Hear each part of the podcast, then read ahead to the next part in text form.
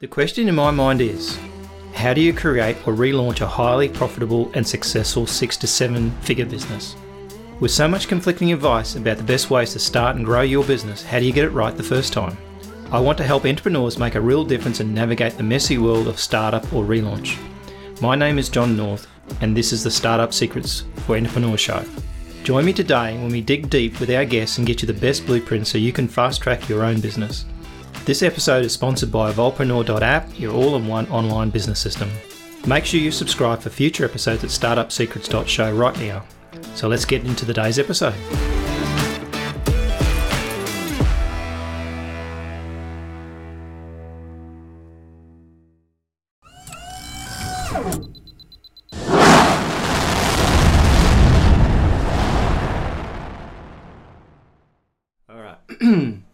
You're listening to the Startup Secret Show for Entrepreneurs, and I'm your host, John North. My mission is to help entrepreneurs make a difference and navigate the messy world of startups and, and relaunch. My very special guest today is Anthony Taylor, who's the managing partner and founder of Vancouver based um, business called SME Strategy. So, welcome, Anthony, to the show. How you doing, John? Great to be here. Cool. All right, so let's just dig in your little bio a little bit because it's quite interesting. We've had a bit of a chat before. Um, so, you basically um, let me see. You got the been the university. You uh, let's say you had a restaurant. The looks of it. You had um, you've had uh, written two books. You've basically been involved in consulting, and I think you said you had a coffee, couple of coffee shops and stuff like that. So you've had a pretty wide sort of range of kind of business experience, which is good, I think, because it you know you understand people, right? That's the first thing that comes in business. I think you need to understand people. Absolutely. Well, my job, one of my jobs before I was full time in my consulting business was I was a waiter, a sort of a not a career waiter, but a waiter in in fancy restaurants and bars. So I get to see a lot of people, and believe it or not, my job now is centered around people, listening to them, hearing them, trying to figure out where they want to go. So it's yeah. fun. The trouble sometimes, you, the only problem I think sometimes with people is they don't really know what they want, right? So you're sort of like thinking, oh, I'll ask them what they want, but they don't actually know what they want. Well, that, that's why I'm in business. I help yeah. people figure out where they want to go and how to get there. So it's yeah. uh, it's a good gig. Yeah, oh, sounds good. All right, so I'm going to ask you some questions and um, and we'll see how we go with the with your answers. Now, I just want to switch this out too. Okay, cool. All right, so where did you, how did you get started in in um, being an entrepreneur? So I think I think in some respects I don't know whether entrepreneurs are born, but certainly soon they formed, right? And most of the time I talk to an entrepreneur, they usually got it in by accident. Like they basically, you know, suddenly they were doing what, like you probably start as a waiter, and when you're a waiter, you never thought you're going to be an entrepreneur, right?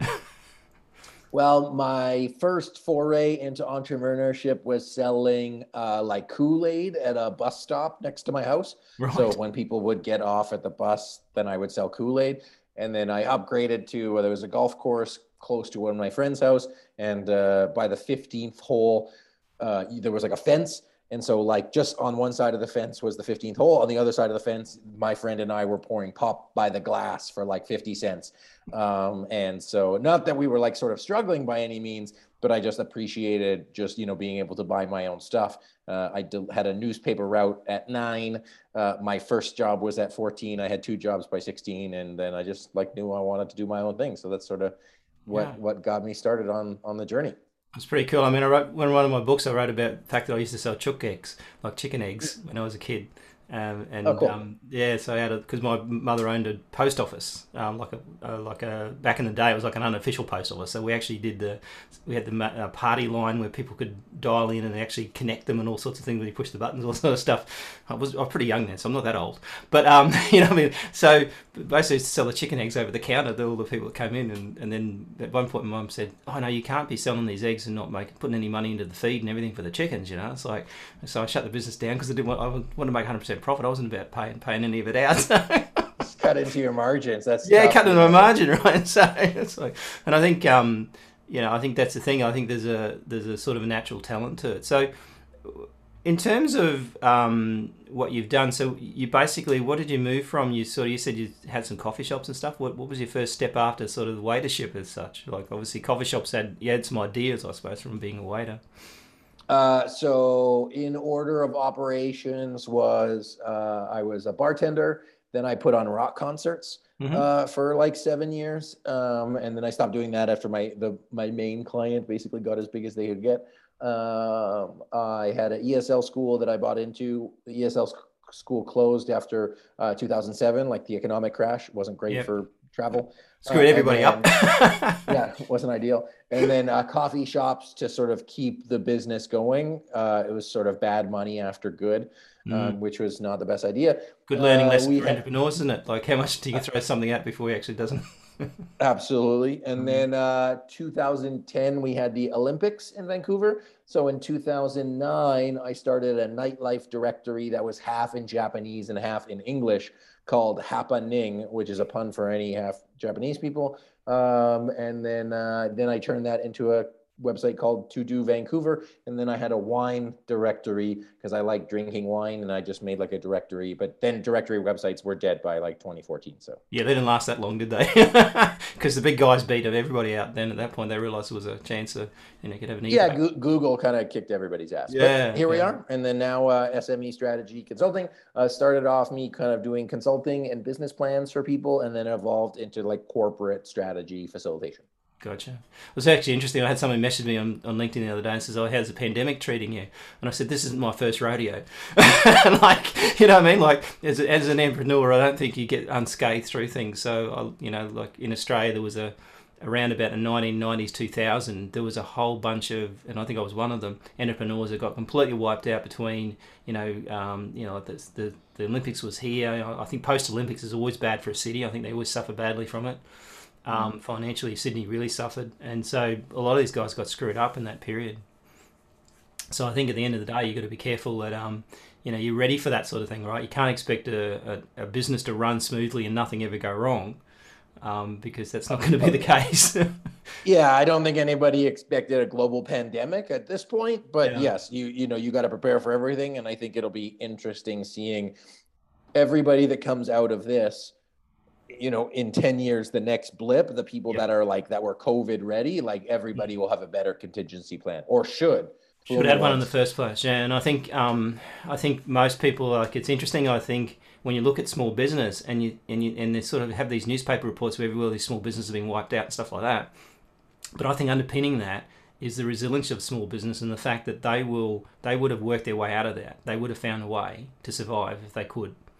And yeah, you know, oh, for sure you know and i think that's the that's the real story about you know the fact that you know no matter what happens they'll figure out a way um, but I think if you're if you're in the restaurant business or something like that, so that sort of full on retail business, you would have had really struggled to stay stay in business when you can't actually see anybody. I, I found through COVID about half the businesses did even better and half did worse. Yeah, yeah and and I think I guess that as you say that's a good it's a good sort of training school in having a, a, a plan. So when you talk about strategy, and I think I'm sort of big on strategy because I think most people don't spend enough time thinking about it. It's the same uh, principle like when you talked about your books actually is that we when we do book publishing we spend a lot of time on title. And I think that strategy around that title, people spend very little time. They come up with the first title of the book they think of, and that's the end of it, right? And I think that's to a degree, business can be the same thing, right? They, they sort of come up with a good idea, fall in love with it, and then somehow make the strategy fit the, the idea that they had, right? Yeah, I mean, it's a little bit in a in a era like a book. It's less easy to pivot to mm make like smaller changes. I find the biggest thing, you know, especially since it's the startup secret show for entrepreneurs, you know, product market fit being that first thing. And so you can like go iteratively, iteratively, iteratively. Uh, I, you know, on Thursday, and when you play this, it'll be past, I'm putting on a diversity and inclusion summit. Mm-hmm. I've never done it before. My business isn't really events uh, and then I'm like, oh shit, like maybe I didn't do this right. Like maybe I should have had a different title for the event. Maybe I should have priced it differently. Mm-hmm. Maybe I should have, you know, I and but I got all the promotion. I'm getting tons of promotion, less tickets than I want. Mm-hmm. And it's just interesting how like in certain businesses you don't have the opportunity to make those micro adjustments. I think entrepreneurship mm-hmm. is really like the good ones micro adjust quickly. Yeah. Um, and with a book, it's very hard to change the title because well once it's out there but I, i've had multiple graphics and say hey which title do you like best and some people were mm. like nope i don't like that one and i said all right new title then and, and i think that's the thing exactly i actually did a summit a few years ago and it killed me um, basically because i think what happens is you don't realize how much works in it um, yeah you know, like it's like you kept thinking, oh, because uh, particularly you've got business partners who kind of like get them to do stuff as well. So I think um, and and I spoke to someone the other day. We're about to start a new marketing campaign for someone, and I said, uh, we're basically looking to fail here. I really want to go and, and sort of approach a market and see what people say no to and why they say no. Because I think if you go on the concept like I'm just going to play with this, and obviously with the summit, you know, you've never done one before, so you're going to look back and think, oh, gee, I could have done this better. But the reality is, you'll do the best you can with what you've got, and yeah, and so I think at the end of the day, like I'm looking at that, thinking, thinking, well, let's fail, let's plan to fail here, so that we can basically learn from it, not go in and have this optimistic kind of approach to it, thinking we're going to get all these customers. Let's let's learn what they don't like, and then then repitch it. And I think that's yeah. the thing with small businesses; they tend to not think they're going to get it right the first time, and they don't have to muck with it. But no, I think, and in this case, because I've done a lot of stuff, I failed more than I won't say more than anybody, but I've failed a lot more times than I've succeeded. In this case, what I think I take uh, solace in, and I'm like kind of like it's going to be awesome. I'm excited for it. Don't get me wrong. I'm not like mm-hmm. dis. I'm disappointed by the outcome. Yeah. What I'm not disappointed about was the effort.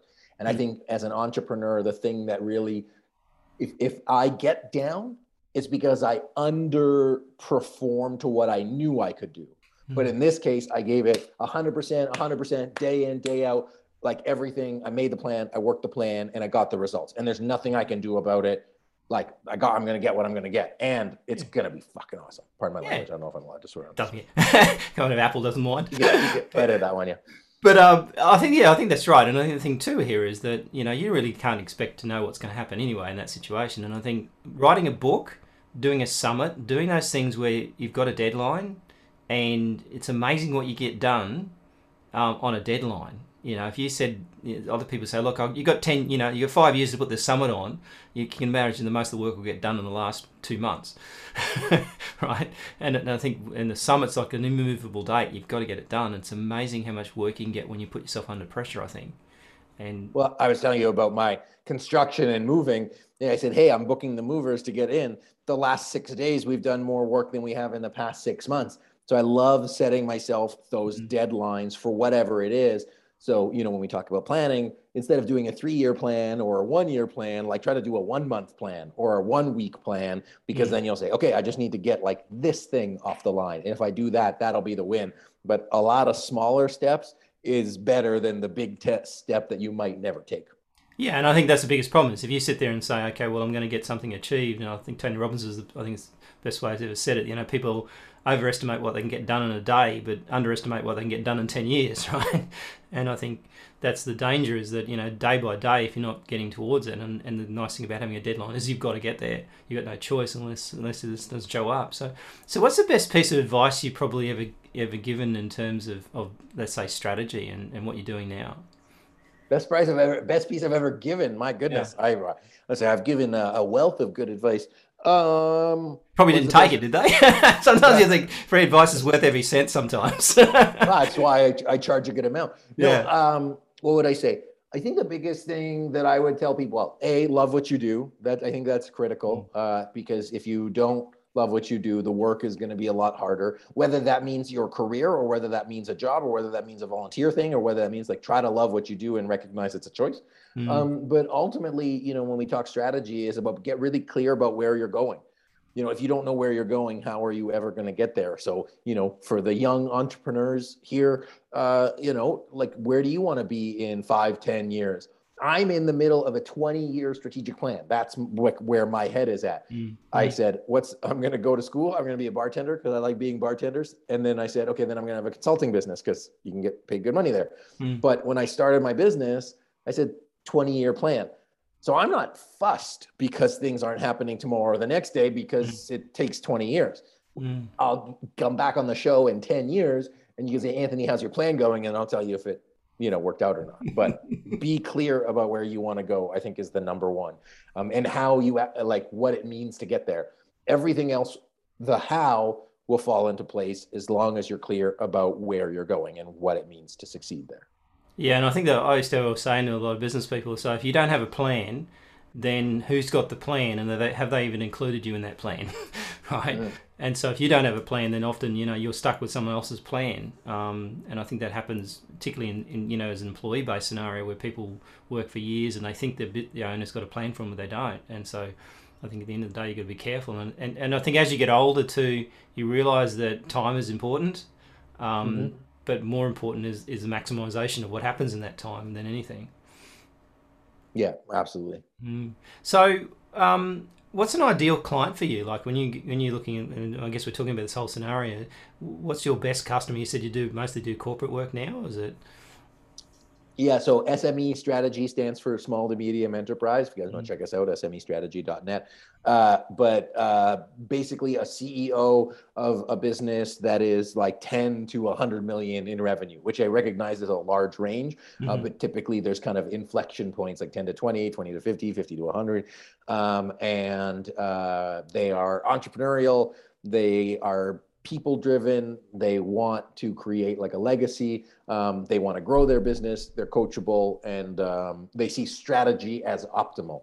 Um, and so that's the ideal kind of company. But they, they entrepreneurial and care about people are the two most important characteristics for the clients that we succeed the best with as in there are people who aren't entrepreneurial and aren't people focused that we still do great work but they're not the ideal client um, we also work with uh, not-for-profit mission-based organizations um, uh, we did the uh, strategic plan for the central bank of fiji so um, not exactly a small to medium enterprise but mm. that's who we help do with their plan and, and it's and it's cultural there too because we used to um, in a previous license we used to sell accounting software. I sent one of my staff members to Fiji, and mm. and it's Fiji's time Fiji time they call it, and and oh, yeah. basically things don't move fast, right? And it's like, whoa, yeah. Eh, culturally, I mean, I'm a I'm a pretty as a facilitator who leads meetings. I'm like, okay, try to get everything down as tight as possible. Mm. Um, but you know, shout shout out RBF. I hope you guys are awesome. Um, but uh, yes, no, it was it was an amazing experience. The people there were uh, incredible. But yes, it, there's diverse people that we work with all mm. over the world, and they all fundamentally have the same challenge which is no no different than an entrepreneur's challenge. Exactly. They just have it at a different scale. Yeah, yeah. Well, I think entrepreneurship is just a matter of zeros, right? Depending on the size business, it's just zero. So it's like the same problem. zeros on the end of the problem. Yep. I, I like to probably think I should check out what the heart rate, heart disease rate's like in Fiji, because I reckon if, if, if stress is a motivator for heart disease, I reckon those guys have got it nailed because they never get stressed. oh yeah, I mean, why would you? It's beautiful out there. But yes, if you're on, and that's probably it. It's uh, another interesting lesson that my COO talks to me about, and he says that your deadlines are self-imposed.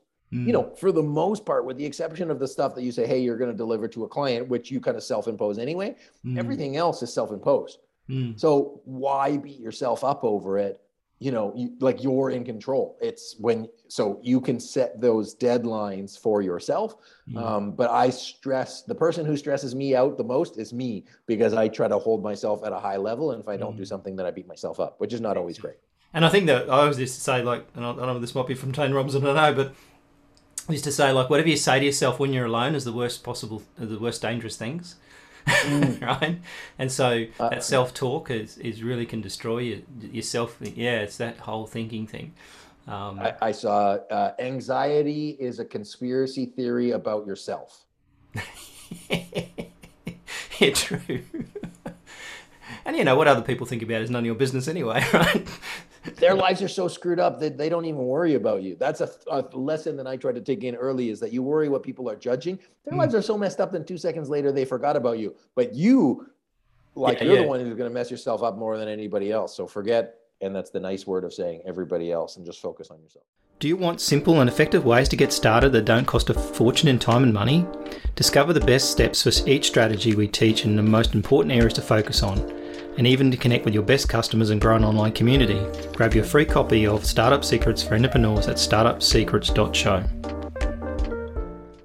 Yeah, and I think that's a, that's it's true because I think that's the biggest problem is people kind of overthink what they're thinking because what they're thinking is they're thinking about how you think about them while you're thinking about it's like that's, yeah. that's a very when you actually dig into it, psychology. oh, it's sick. Yeah, absolutely. So, um, so what's the future hold for you now? Like, obviously, coming, you know, a lot of the businesses coming out of, out of this whole financial crisis, pandemic, all those sorts of things. Where do you see the future in consulting? Because I think it's a, a massively growth industry, and I think a lot of these um, people that were, and, and, they talk about the Great Resignation in in um, the US and stuff like that, and I think it's also I can see it happening here is that you've got a lot of people, you know, shifting into prob- probably entrepreneurship because they don't really have a choice. um, because they might have had lost their jobs through the pandemic. So then, they found out that they actually prefer to stay where they are. My, my wife quit her job and went to another into a full time sort of entrepreneurship job because it was you know it's a great opportunity to do it. So where do you think that's moving in terms of the consulting businesses? Um, the Great Resignation, I think, is going to be very interesting. I think that there's going to be uh, uh, interesting isn't really a word that says anything, but I'll explain more about it. Uh, Great Resignation, I'm not sure what's going to happen. Uh, companies are still recovering, in my opinion, from COVID, COVID related activities. Um, the people who are creating their own jobs, I think some of them are going to be very, very successful because the tools are out there mm. um, for that to happen. Uh, I'm interested to see what happens economically, like economic trends, like as interest rates and the stuff volatility and people start paying back that COVID stuff. I think mm. the economy is going to tighten up which is going to put more pressure on businesses. And then I think everything is going to gonna stabilize. In terms of consulting, I think we're going to be as busy as ever, uh, mainly because uh, the dynamic work environment of how we work in person and how we work virtually and and how is the new level of performance going to change teams are going to need to get rallied around that and i think consumers are going to be very different in two or three years. Not that they're going to be different, but their needs are going to be different, and teams are going to need to rally around and adapt on that. I don't know what's the next thing. Mm-hmm. I don't mm-hmm. really care, but there's going to be something, and it's going to change. It's not going to change the game, but it, people are going to have to react to it if that if that makes sense. And I think it's in some respects, it's a the next probably couple of years as an entrepreneur's um, playfield because at the end of the day, you know, you've got this kind of a lot of things have been reset, a lot of ideas have changed, uh, and and what I've noticed is some people in businesses and some businesses are open to stuff they never were open to before.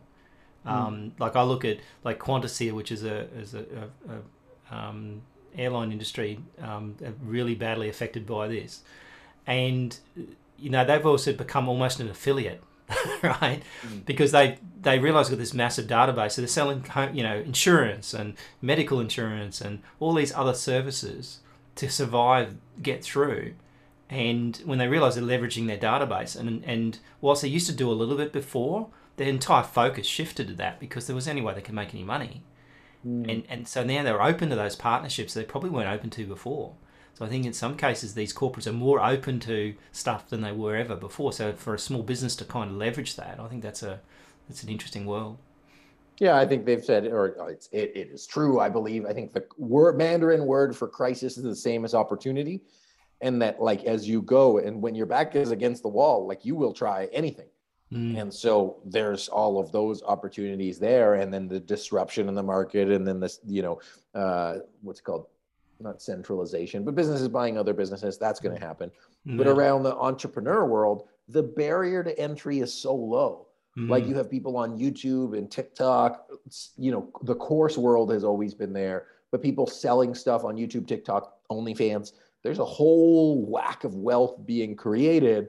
Um, I just don't know where all the money's coming from. But yeah, you got to wonder, right? Like, um, like New South Wales started open back up again just a, like a week ago, and within a week the, the shopping centre's full and people are spending money and you think what where, where's this money coming from didn't they all lose their job you know?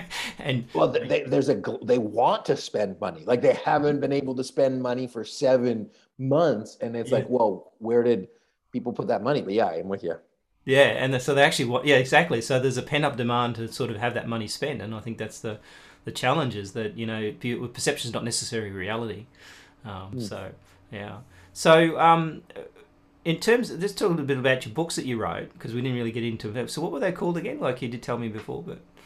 Uh, so one is called "I Wish I Knew." Entrepreneurships I made the hard way, or entrepreneurship mistakes I learned the hard way, so you don't have to. Mm-hmm. Longest my line. That's ever. a, that's uh, one of my. I got a long book title like that. I could never remember. So that's good work to have a stuff well, That's what you should, the the first one is supposed to be uh, so alignment, which is the uh, left brain, creative, and then the subtitle is the right brain. It's very uh, specific. Um, oh no, what did I say? I wish I knew. Oh yeah, I wish I knew is my first book. The second one is called Alignment How to Get Your People Strategy and Culture on the Same Page. So, first one is on entrepreneurships, all the things I messed up. Uh, the second one is on strategic planning and the process we follow to align teams and get people on the same page. And and I think that's an interesting thought I sort of thought about before was that um, I think the biggest problems in business right now is that in the fact that this great resignation really signifies the fact that the business owner hasn't been looking after their staff and what they want. And to a degree, they haven't really focused on they're focused on the money, particularly when this COVID stuff. You know, they would have been focused on trying to get the revenues in the door, and staff took the back step. And so, if they're not aligning their staff and leading their staff and and, and giving them some sort of future, then they're going to lose them, and they're, and they're hard to replace.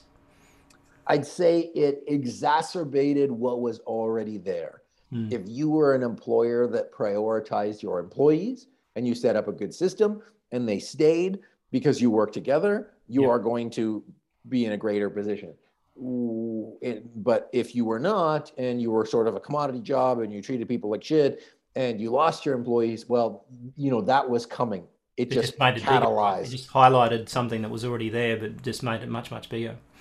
Exactly. And so now, if you think of like the supply demand kind of thing, the supply for jobs, uh, well, I guess it depends. The demand for jobs is much higher than the supply. So the p- buying power is with the employee. The employer is, uh, you know, in trouble. And what's going to happen is stuff is employees are going to get more expensive goods are going to get more expensive and they're going to keep doing this dance for the next little bit and it'll be interesting to see how it levels out um, something's got to give somewhere i don't know where or when it's going to give and i think i think automation is the interesting part of this because i think what's happened now is that you've got a lot of um, you know problems in terms of employment because I was watching a sort of sort of bit of a TEDx, TED talk the other day talking about, and it's something that's happening a lot. Is the population itself is decreasing in, in, in new babies being born and stuff like that. So the older population, like say from our sort of our range,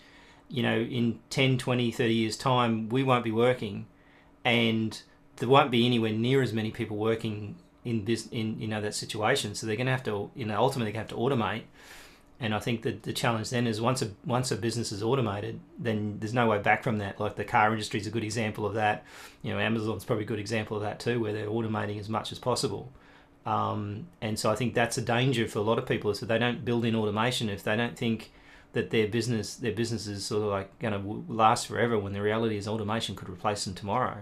That's a that's a big risk and, a, and an opportunity in some respects as well. Obviously, as a business owner, if you can automate stuff, you can oh yeah money. I believe you should be, well, in some senses, automate as much as you can from a process standpoint.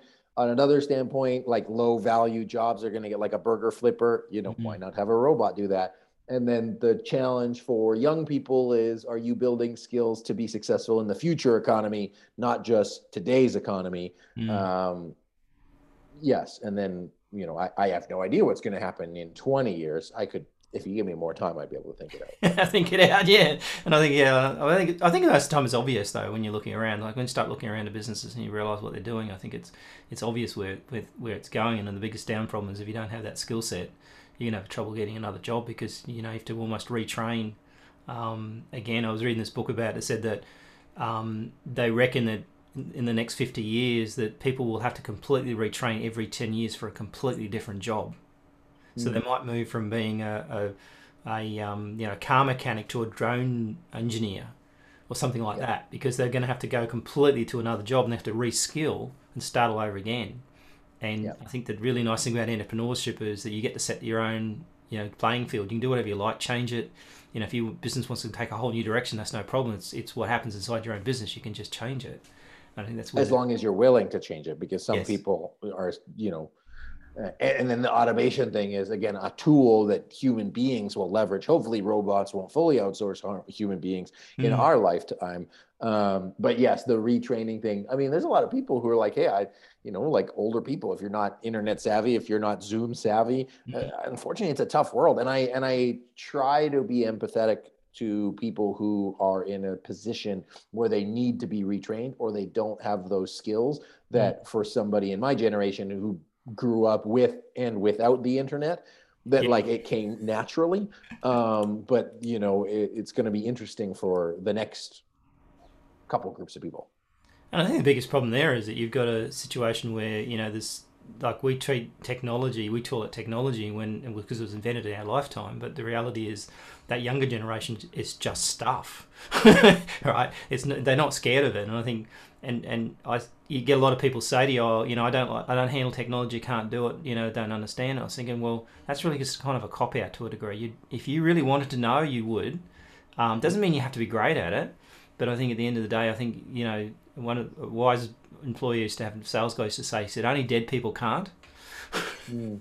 and and I think you know, at the end of the day, you can do it, and you, and you see that that older generation, and I think that older generation uh, has the time to learn that stuff as opposed to a, to, to people who've got a job and not a, you know like an older person you know like my father-in-law he was you know he didn't really know much about computers but you know he was in his 80s and he he he did spend a lot of time on it because he had time yeah. right well and the willingness if yeah. you're unwilling, it doesn't matter how much time you have, which applies whether you're 20 or 80. Yeah, exactly. 20 and unwilling. You could be 80 yeah. and willing, you know, and the same with any entrepreneur. The the stubborn ones are the ones that die because mm. they're not willing to change. Mm. Example I use in, in planning is, you know, Blockbuster and Netflix were in the same business. Mm. Blockbuster was resistant to technology. Netflix was not. Well, you know what happens. So the mm. future is those for those who created. I'm sure that's a quote by somebody that wasn't me. um, and uh, yeah, I mean, we'll see what happens. That uh, I am contemplating TikTok for my business because the algorithm is so good. Mm. You know, mm. I don't have to like it, but it, as a tool, I'm like, damn, I'm gonna get like I could get in front of hundreds of millions of people, like yeah. real easy. They're yeah. right there. Yeah, and I mean that's the challenge. Like you know, at the end of the day, I think you've got to look at it, this sort of stuff as a tool, not not don't fall in love with it because you could end up, um, you know, getting really stuffed up because you're starting to, you know, you're thinking about the good stuff, and, you look at, hey, that's a great tool for, for communication. It's actually interesting with um, Blockbuster and Netflix. Apparently, Blockbuster in the eleventh hour, when Netflix would uh, they would they just about finished Netflix off, Blockbuster decided to go back into retail and shut down their website and, and focus back on retail at the in the death that they almost finished Netflix off. Netflix was just about out the back door, and then at the last minute they put on a new CEO that switched back to retail. He thought that was the future, and and that what that's what turned the tables on Netflix so they can actually get back on track. So famous last words. Yeah, and so I think um, because the guy was in retail and that's what he knew, so that's what he stuck with. So I think um, yeah. So I really appreciate your time. I think we could probably talk hours on strategy and ideas, and but I think to me, the, the, the lesson here is that you've got to be open for opportunity and look around and then kind of figure out a way that you could take part of that in, in a more strategic way. And I think the more thinking time you spend on on stuff is better for you than, than anything in small business. I think, you know, that's the biggest commodity that people think is I don't have time, but, but it's time well spent. Uh, one of the things, just as we finish up, thank you, by the way, it's been awesome chatting and uh, talking about the method and where I'd invite your listeners to look is the outcome. Mm-hmm. Like, don't get stuck on the how. This CEO's hubris was retail because that's what he knew. Mm. And and maybe that was, you know, maybe he could have been right saying, hey, the how is we want to become a big retail chain. Well, that was just not a good bet. And that was the choice they made. But mm. don't get stuck on the method and focus on the outcome. If you're outcome focused, you'll have better results. You'll be more creative in your problem solving because you're not going to get stuck in the mud. You're going to look up and say, hey, I, there's a million ways on how I can do this. What is the what, what, why am I doing it in the first place? Mm-hmm. I think that's very important. Yeah. So, um, if someone wants to get hold of you, I think you, I think yeah, SME, um, what is it, SMEstrategy.net. Yeah, SMEstrategy.net. Uh, Anthony C. Taylor on most of the internet. Uh, LinkedIn is my preferred way to stay connected for professionals out there. Um, and then we have our own podcast, the Strategy and Leadership Podcast. Different than yours, actually. I really like yours, John. Well, not just because I'm a guest and I'm a host on the other one, uh, because it's easy being a guest sometimes because you don't have to have to worry about all the tech stuff. oh yeah, you know we're we're in it, but no, it's been uh, honestly really a blast. But yeah, happy to connect with any of your listeners. Uh, we've got tons of free downloads online, um, and we talk about strategy and leadership as well. So um, Cool. Yeah, connect, say what's up. We'll put all those links up there for any listeners who want to come to the website and have a look. So we also have a video version and audio version, so it's really cool. So thanks so much for your time, Anthony, and, and maybe we'll talk to you again in 10 years to work out what happened with your plan. I better get going if I'm going to be held accountable. Pressure's on. I look forward to it, John. Absolutely. Thanks so much for having me. That's a wrap on another awesome episode for the Startup Secrets Show for entrepreneurs. Just before you go, if you like this episode, we'd be very grateful for a five star review. Please also consider recommending the show to a friend or two. Make sure you subscribe for future episodes at startupsecrets.show right now. Until next time, if you're an entrepreneur, make a start on your next great business idea today.